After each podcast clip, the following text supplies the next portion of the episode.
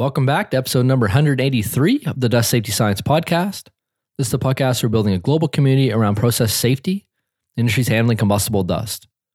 I'm your show host, Dr. Chris Cloney. In today's episode, we're doing another safety share. This one, we're talking about controlling the hazard is not removing the hazard.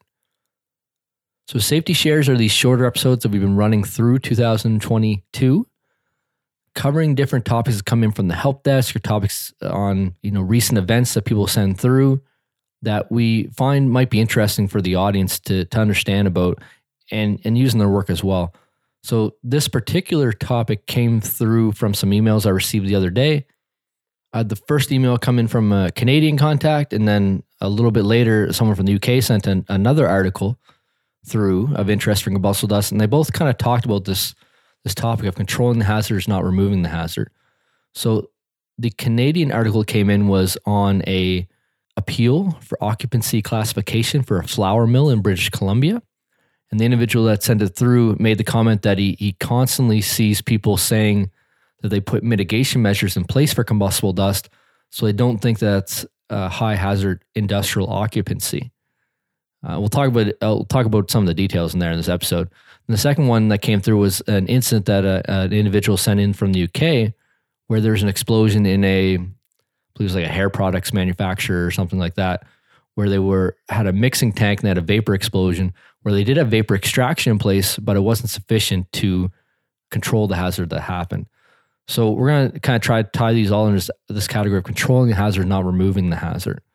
So we'll talk about why is this important. We'll, we'll go through the example number one, this occupancy classification question. Example number two, this vapor flash fire at a, a chemical company, and try to highlight these issues that come up.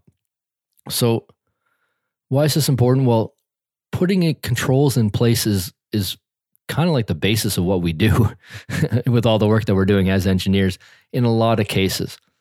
The whole point of a dust hazard analysis is really to determine one, what hazards exist, what are the existing safeguards and controls in place, are they in compliance with the NFPA standards or whatever standards that you're testing against, and are they sufficient to ensure the safety of employees involved in the operation, operational continuity, minimize loss of products and other operational goals of the facility. That's really the whole point. So there is this concept of inherently safer design, which really should be considered at the start of a process, the start of a hazard analysis, and even the start of looking at your hazards, where you want to look at minimizing or removing, substituting the hazards, moderating the hazards, or simplifying the hazards.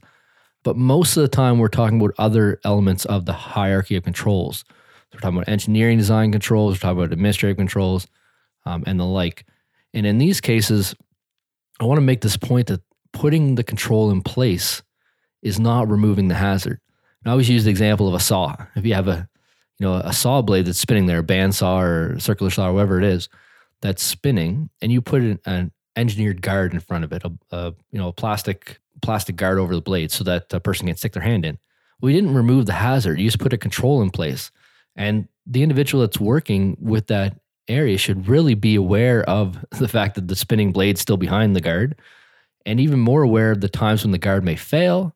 If the guard was removed, you should probably tell them. You know, there's all these things that come up because the hazard still exists there where the control might fail.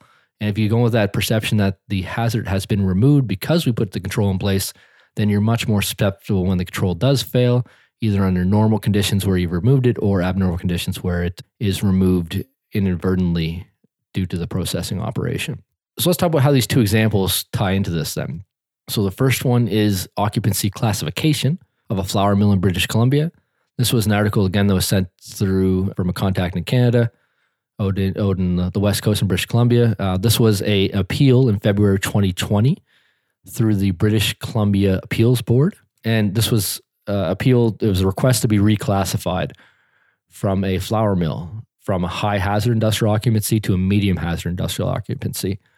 So in this case, this was a two story building containing multiple suites and businesses. And one of those suites housed a flour mill. This was a 10 by 10, approximately 10 by 10 meter sort of room. So, you know, of, of that size with a production capacity of 1.5 tons of finished flour from two tons of grain per hour. Plant operations nine hours a day. So, not a large, we'll say, processing operation, but producing a lot of flour on, on an hourly basis. Certainly enough that there could be combustible dust hazards and would be combustible dust hazards associated with that type of operation. So the mill did have dust collection equipment. It was designed to contain the dust within the equipment, and they managed any primary explosion issues through explosion venting that was ducted to the exterior of the building. So we're not going to comment so much in this episode on whether or not that's sufficient in terms of NFPA or local jurisdiction standards. I'm just mentioning that to say that that's what was in place at this facility. So let's talk about the definitions of high hazard versus medium hazard industrial occupancy within BC. So high hazard industrial occupancy means that is an industrial occupancy containing sufficient quantities of highly combustible or flammable or explosive materials, which, because of their inherent characteristics, constitute what's known as a special fire hazard.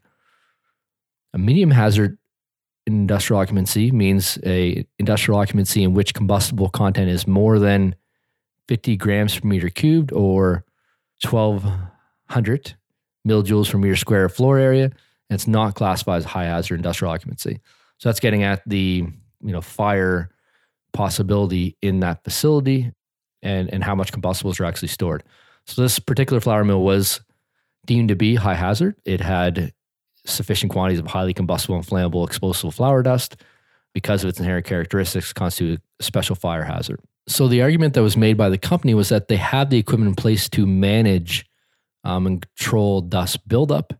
They had the equipment in place to manage, you know, explosion protection in that operation, and that they should not be considered a, a special fire hazard because of the features that they had that were eliminating the risk of fire explosions. And the the point, the reason that the individual sent it through to me was the decision was made by the BC Appeals Board, British Columbia Appeals Board, that this was indeed a higher hazard occupancy. It was consistent with the definition of higher hazard occupancy and did not provide sufficient information to demonstrate that the mill did not constitute a special fire hazard. So about the building codes, I don't have in BC, I don't have a, a ton of information about that. But from sort of the, the litmus test, the common sense test, this makes sense. It's the same as the saw blade in the engineering control. You didn't remove the saw. You still have a hazard there. You just have these controls in place, which is kind of good to see the decision come down. And we did have this comment from the person that sent it through. They see this quite a bit. Well, people are making this argument that the hazard's not there because they have these controls in place. And it really takes a, a switch of the mind to say, no, we have controls in place because the hazard is there. So that's point one in this controlling the hazard is not removing the hazard. Example number two is this vapor flash fire in a chemical pumping mixing tank.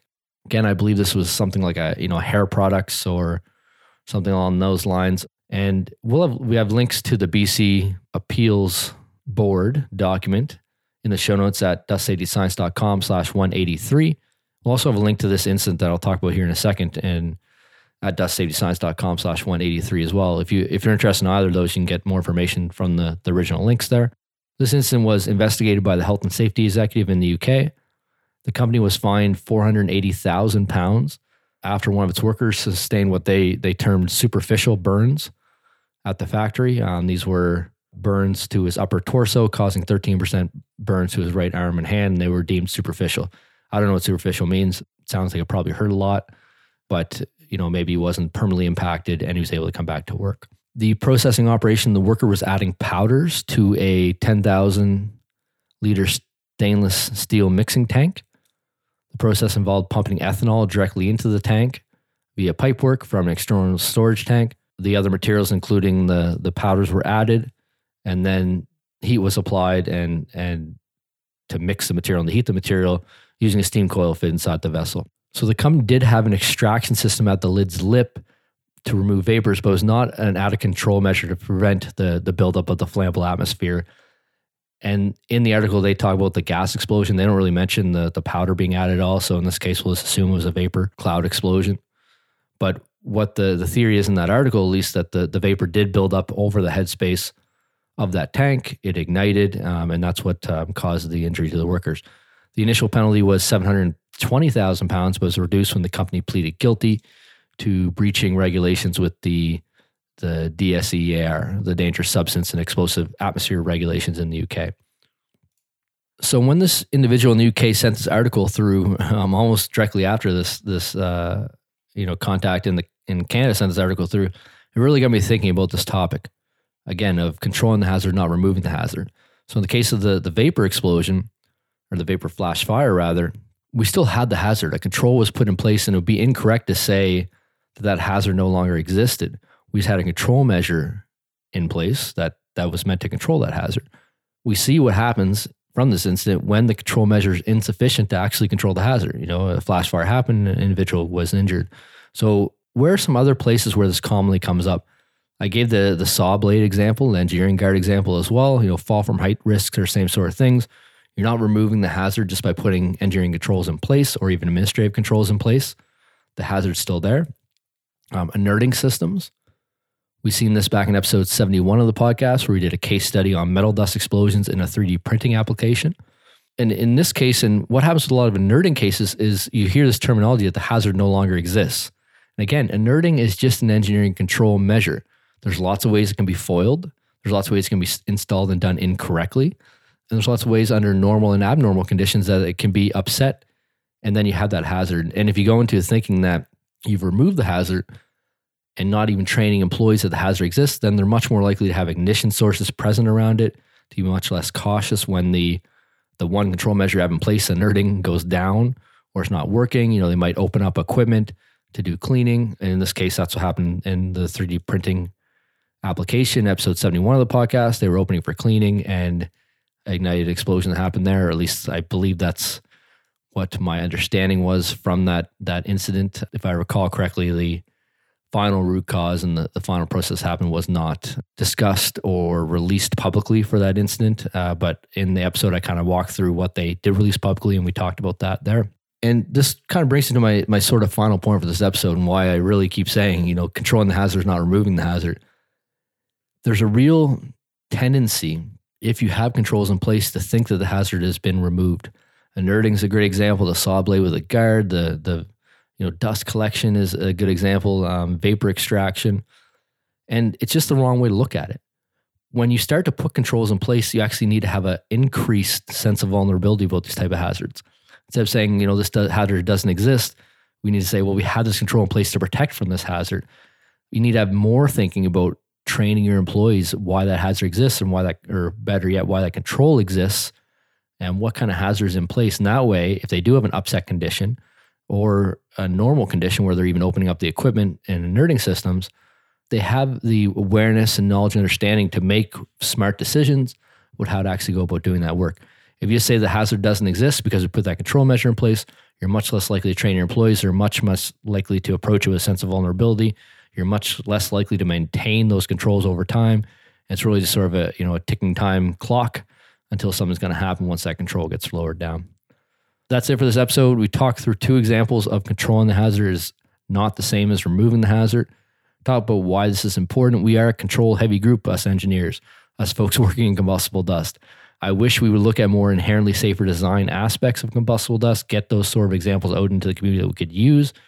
But at the end of the day, you know, nine times out of 10, if we're looking at preventing explosion, we're talking a lot about control measures. In all those cases, that hazard has not been eliminated. It still exists, and it's even more important to train people up on that's there to understand when those controls go down, what kind of you know outcomes can happen from that. So that's it for this episode. Again, we'll include the links to the two articles that I mentioned: this occupancy classification of a flour mill in British Columbia, and this um, fine after a vapor vapor explosion or flash fire at a, in a mixing tank in the UK as well. We'll include the, the articles for those at dustsafetyscience.com slash 183. If you have any comments, any questions, you can reach out to me at chris at dustsafetyscience.com. Uh, we'll either answer them directly, we'll put them through our help desk, or we'll connect you through with Dust Safety professionals, somebody that can help you regardless of where you are in the world. As always, I want to say thank you for listening to the podcast. I hope you have a safe and productive week ahead, and I appreciate everything you're doing in industries handling combustible dust, making them safer with the work that you do every day.